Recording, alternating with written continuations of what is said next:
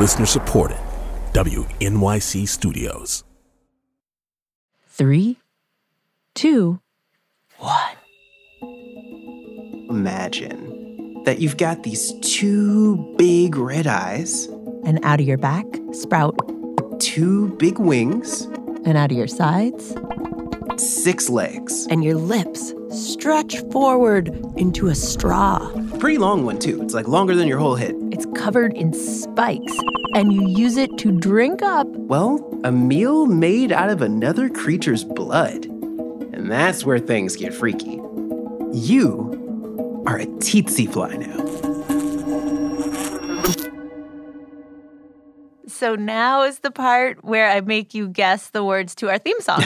terrestrials, terrestrials, we are not the worst, we are Bestrials. the. Yeah, you got it. Terrestrials is a show where we uncover the strangeness right here on Earth and sometimes break out in song. There's so much to discover if you have the thirst. Terrestrials, terrestrials. So stretch out your proboscis which is a word for the insect's mouth parts. and take a slurp. Terrestrials, terrestrials. Oh. Good voices not required. I am your host, Lulu Miller, joined as always by my song bud, Hey, buds. Alan. What's the buzz? And today, as you can probably tell, things do get a little yuck as we look close at this horsefly looking creature who can drink three times its weight in your blood. But for the squeamish out there, I want to ask you to hold tight if you can, because what this story is really about is a magical technique for working through your disgust and the gifts, the beautiful, funny, and even life saving surprises that await when you do. Oh, All of which I learned about from this guy, yeah. Dr. Sammy Ramsey. I am an entomologist. That is fancy speak for bug scientist, and to call him a bug lover doesn't do justice to the amount of affection he has for these creatures. He's got beetles hanging on his wall. He has been known to wear a giant millipede around his neck. Like a necklace, and he would just run around in circles around my neck very slowly. He routinely sticks his hand into beehives. They can get a little uh, rowdy because they've got a pretty important thing they need to protect. They need to protect their babies, they got to protect all this honey. And even that time, I forgot my smoker, a tool that blows smoke on the bees to distract them. and I thought, oh, this particular colony is just so cranky. And cranky bees mean they might sting you, right? They might sting me.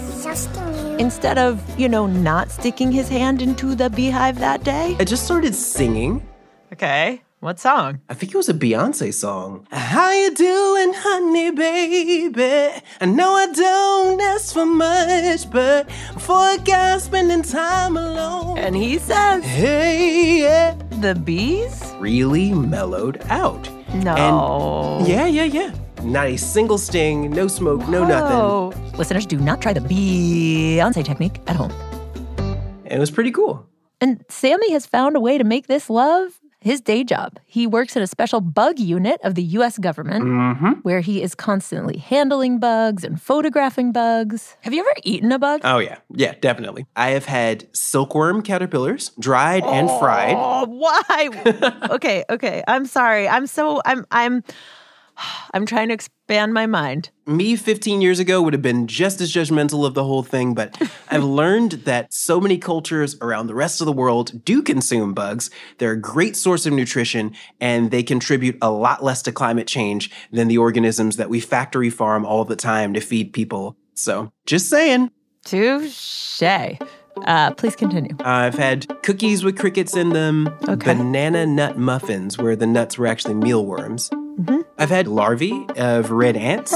They have like this citrusy taste. And while I would love to in them. keep listening to Sammy talk I've had cicadas as well. in extensive culinary detail They've got sort of like a shrimpy, nutty thing going on. about all the bugs that we can eat, oh, I've had giant water bugs.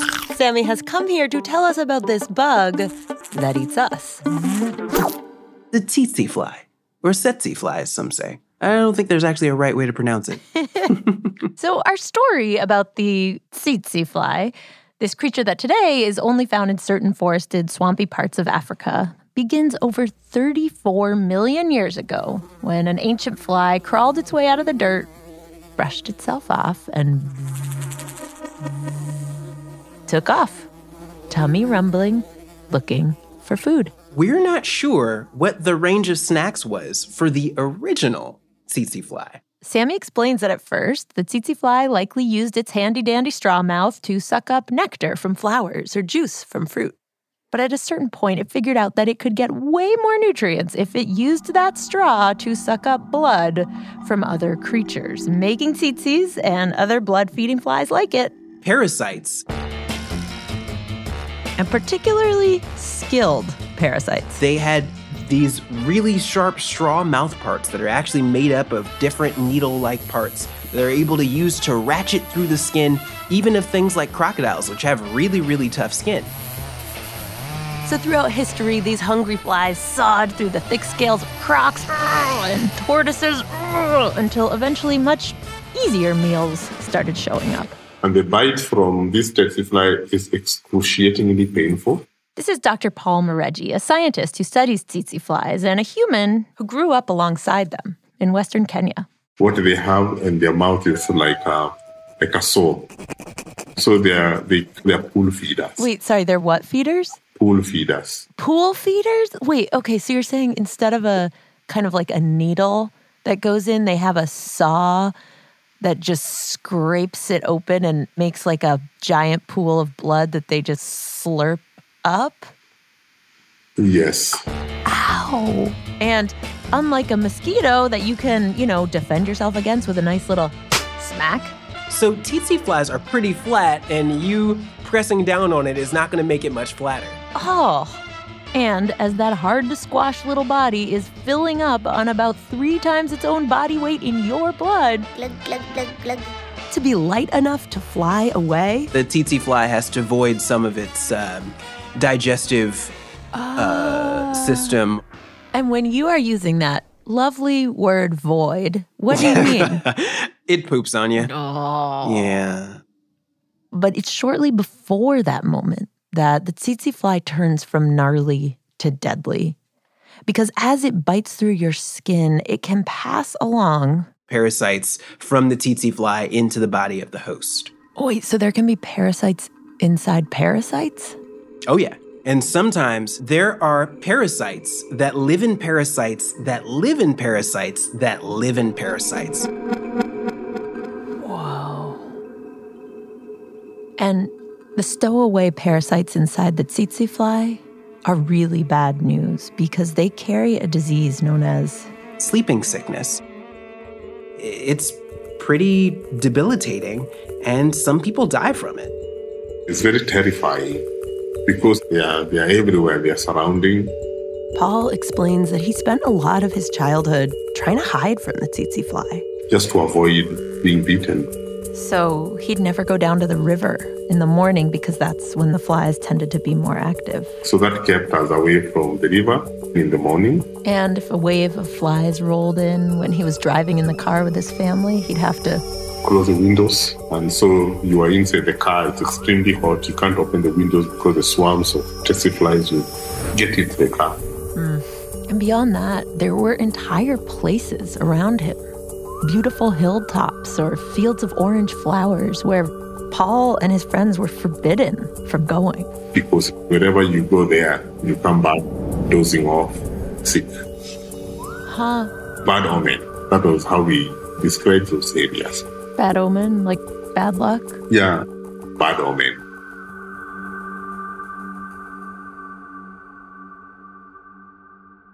Now, because of how tsetse flies appeared to us, they have not been historically well loved.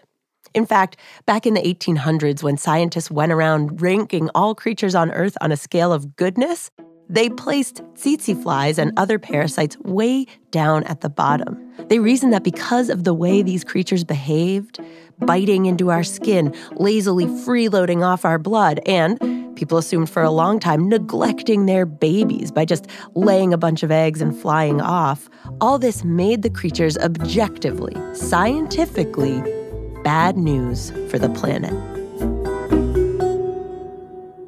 For a long time, this was how Paul Yes. and even Sammy Oh, yeah. saw tsetse flies Mm-hmm. and pretty much all bugs. Uh, let me tell you, when I say that I was afraid of bugs, it's truly an understatement. Wait, y- y- really? I was absolutely terrified. I thought the insects were out for my ill. I thought that they were intentionally trying to hurt me.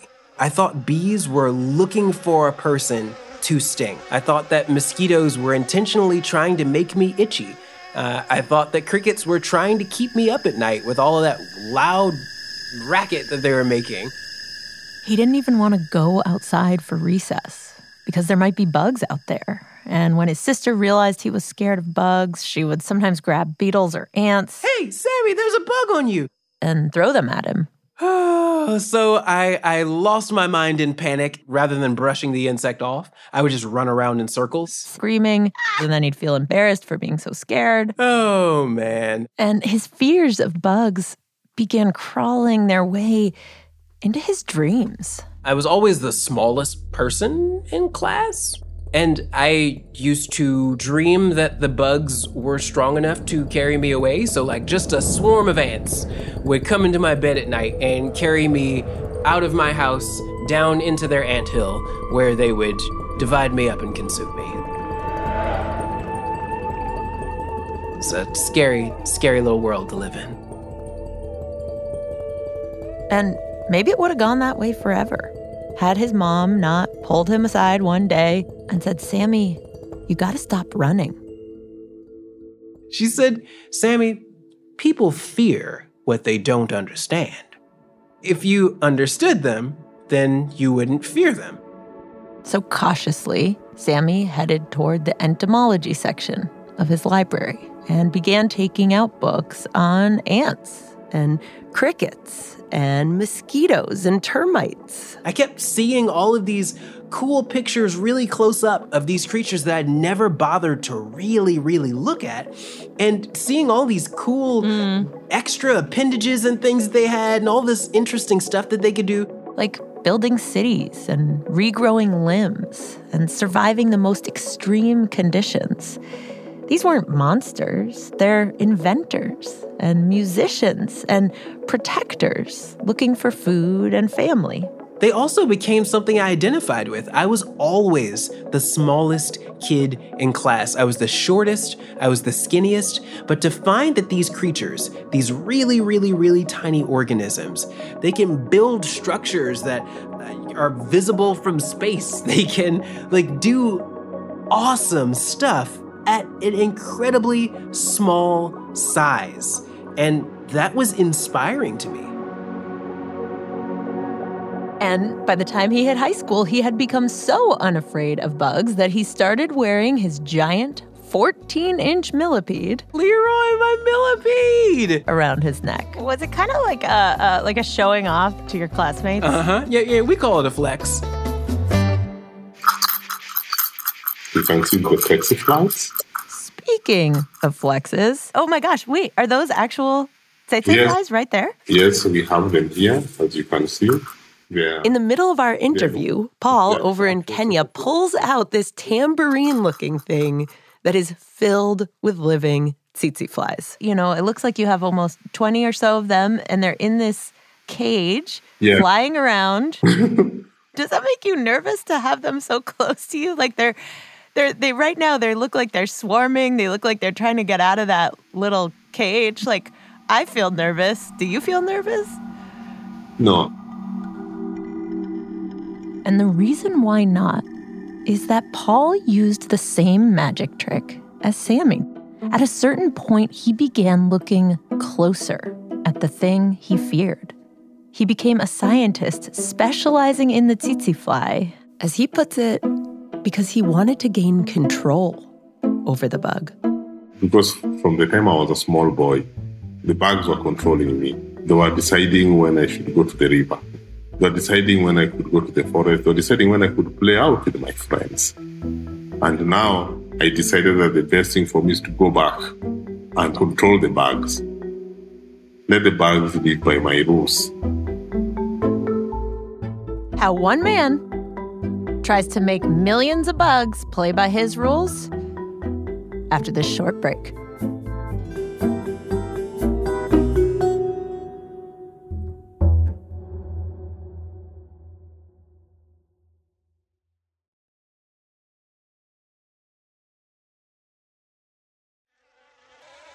All right, we are back with a whole lot of tsetse flies and a man named Paul who has just set out to.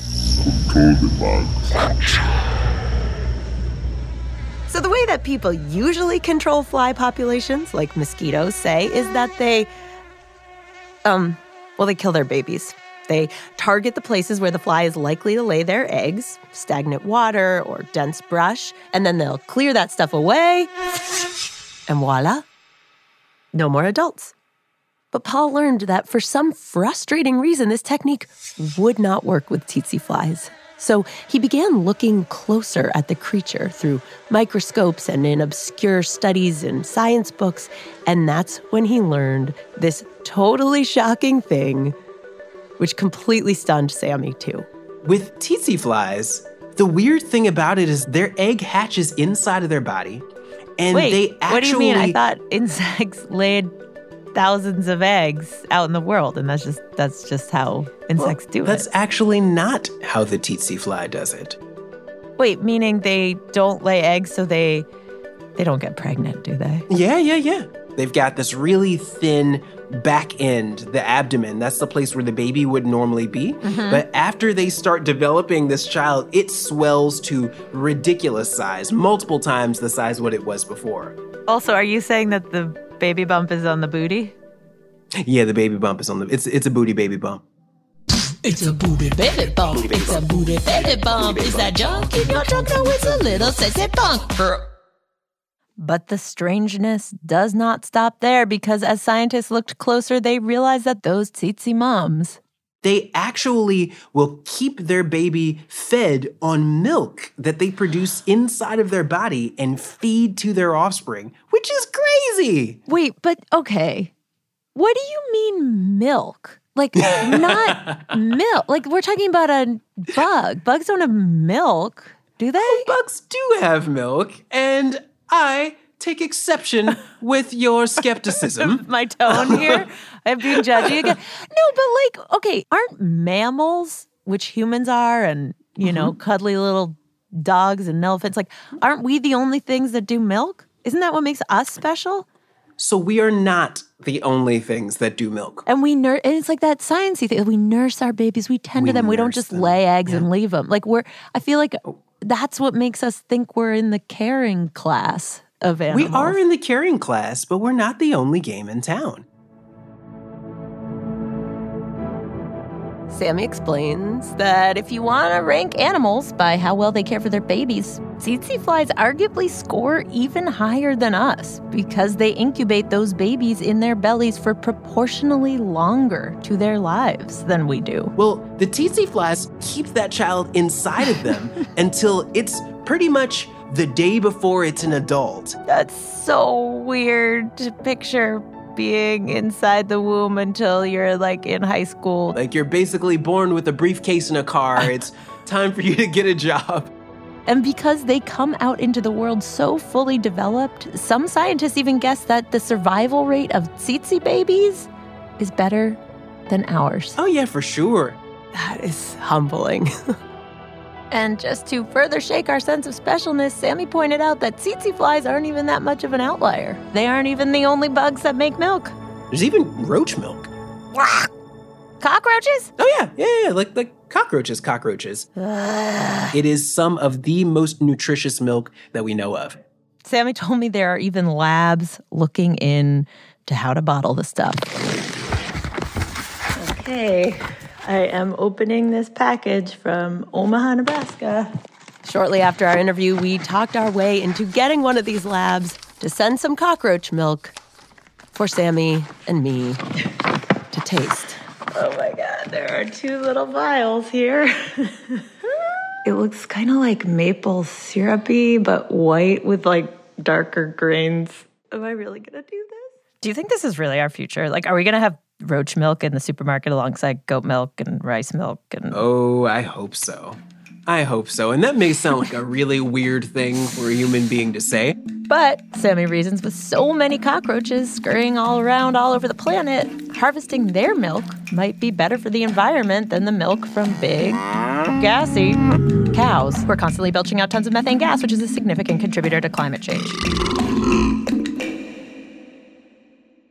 Can't believe I'm about to try roach milk. all right, no, but seriously, any little like, can you give me a jingle to get in the mood here?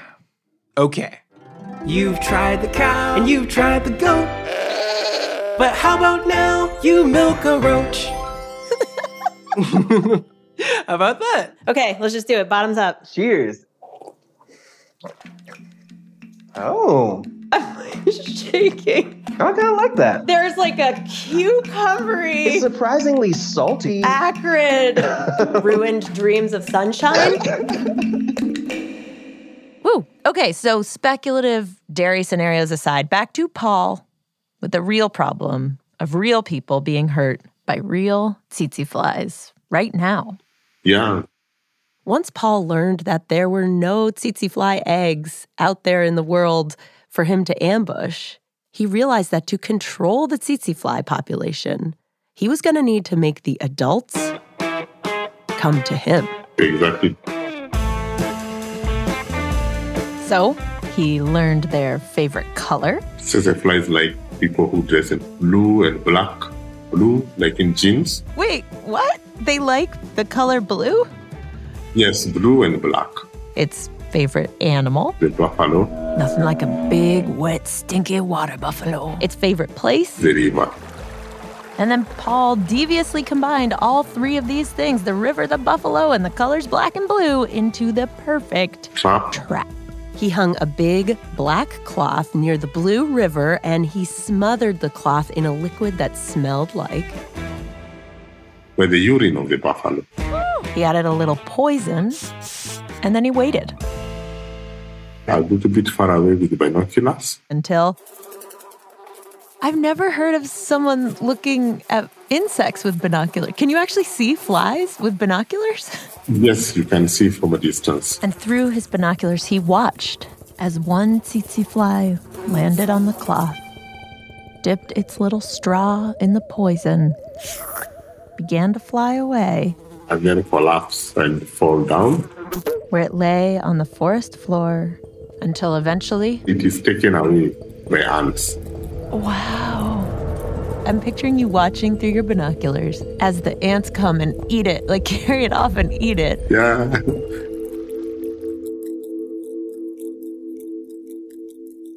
Do you feel victorious? Do you feel like, ha ha ha, like, I got, I got you? a very big sense of relief. Because from every tsetse fly that is eaten away is one bite less, guaranteed one bite less for me and for everyone around me. These days, sleeping sickness is very well controlled in Kenya. Thanks to new medicines and thanks to Paul's work, bites themselves have even gone down. If you could just snap your fingers and make all the tsetse flies go away on planet Earth, would you do it? No, I wouldn't. Because it will upset. Paul explains that when he looks down at the creature biting his skin, sure, he sees a gnarly little bugger that he is literally in the business of trying to kill. But when he zooms out, when he looks at a map of the national parks in Africa, he can't help but to wonder if many of those green spots on the map were able to stay protected because of the tsetse fly. Or, you know, our human fear of it Bad omen.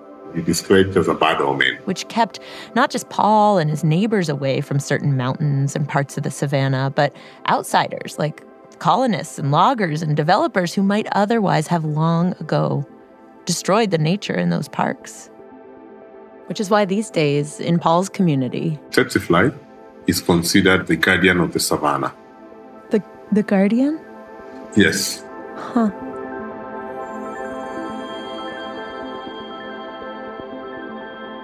The closer scientists like Paul and Sammy look at the tsetse fly, the more they realize how much they had been missing by looking away. Oh, yeah. For instance, Sammy got all dazzled about how the tsetse fly filters out toxins from our blood because he figured if we could learn how they do that, it could help us decontaminate water supplies or who knows? Like these creatures have had to solve some really complicated situations. And we have some big, scary, hairy problems to solve ourselves. Things like world hunger and global warming are going to require us to really, really think. And I think a lot of these answers are going to come from creatures that have used their creativity to solve all kinds of problems themselves. Unfortunately, those may be creatures that can test the boundaries of our ability to wonder but I hope that we'll push those boundaries more and keep the wonder going. Uh Oh, Songbud's got a triangle. If you're feeling stale or stuck, scared, bored, or out of luck, try a new point of view to get yourself unstuck. You gotta yuck your yuck. Help me, I don't know what I'm gonna find. I try to have an open mind, but you are crunching on something disgusting. Yuck. I just want to say it's okay. Yeah, it's fine to change your mind anytime and redefine what you like. I know that you're brave, yeah, and I know that you can change, yeah. But don't bug me with your yuck. Hey. You better suck it up like a say say. Hey, Dr. Sammy, Yo, you got anything you want to put on this track? oh, I got you. I didn't choose the bug life. The bug life chose me. All right, boss. What's on the menu? Here we go. I've had silkworm, caterpillars, dried and fried. A little bit of sugar makes the flavor come alive. Banana nut muffins with worms inside. The crunchier the better, now open wide. The thing about bugs is they're just another critter. They all evolved because they were fitter. Better, stronger, smarter, quicker. So we can get a lot from them besides dinner. If you're feeling stale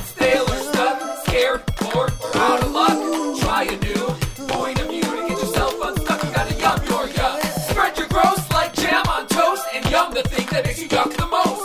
Take a whiff of something new, even if it smells like pretty roses.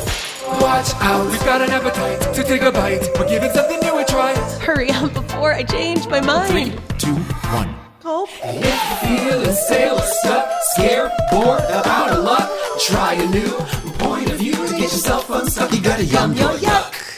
The one and only Alan Goffinski. Terrestrials was created by me, Lulu Miller, with WNYC Studios. It is produced by the terrific Anna Gonzalez and Alan Goffinski.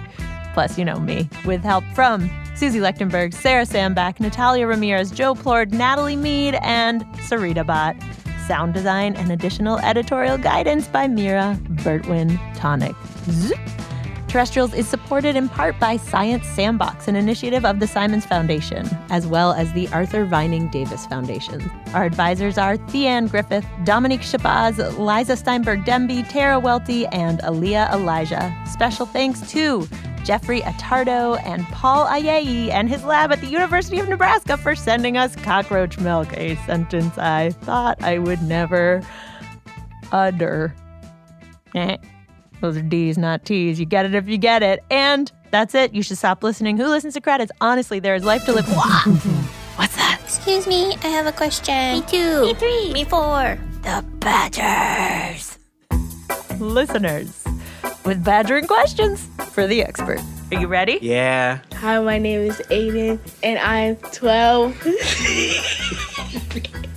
is there anything that makes a mosquito bite you instead of someone else?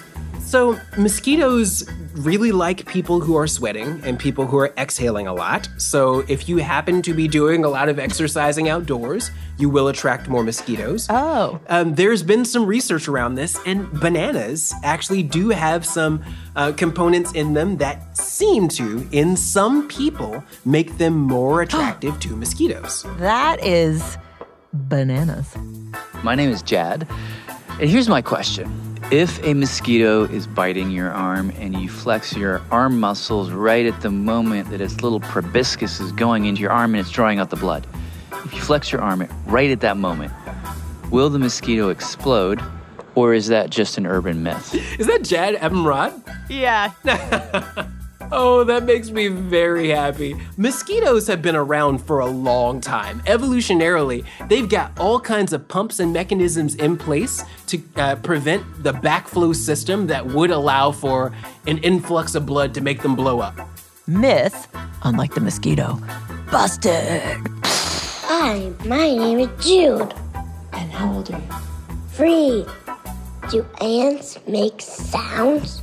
Hey Jude, ants do make sounds. Um, some of the most famous ants that make sounds are the queens. So, queen ants have a special sound that only they make in the colony. The queen saying, I'm your queen, give me your food. But there are some butterflies that have gotten into ant colonies and have figured out how to hijack that system. They lay an egg, their baby hatches from the egg, and the caterpillar walks around the colony making the same sound as the queen. I am your queen, feed me! And the ants feed them and raise them like their queens. Sneaky. All right, I'm going to leave it there with the parasitic butterfly waiting in the wings. You know, I I wasn't sure about parasites, but they are growing on me. Okay, you're free. No more parasite puns. Go enjoy your life. If you would like to badger our next expert or check out cool drawing prompts, check out our website at terrestrialspodcast.org. All kinds of neat stuff there. Thanks for listening. See ya in a couple spins of this lumpy old planet of ours.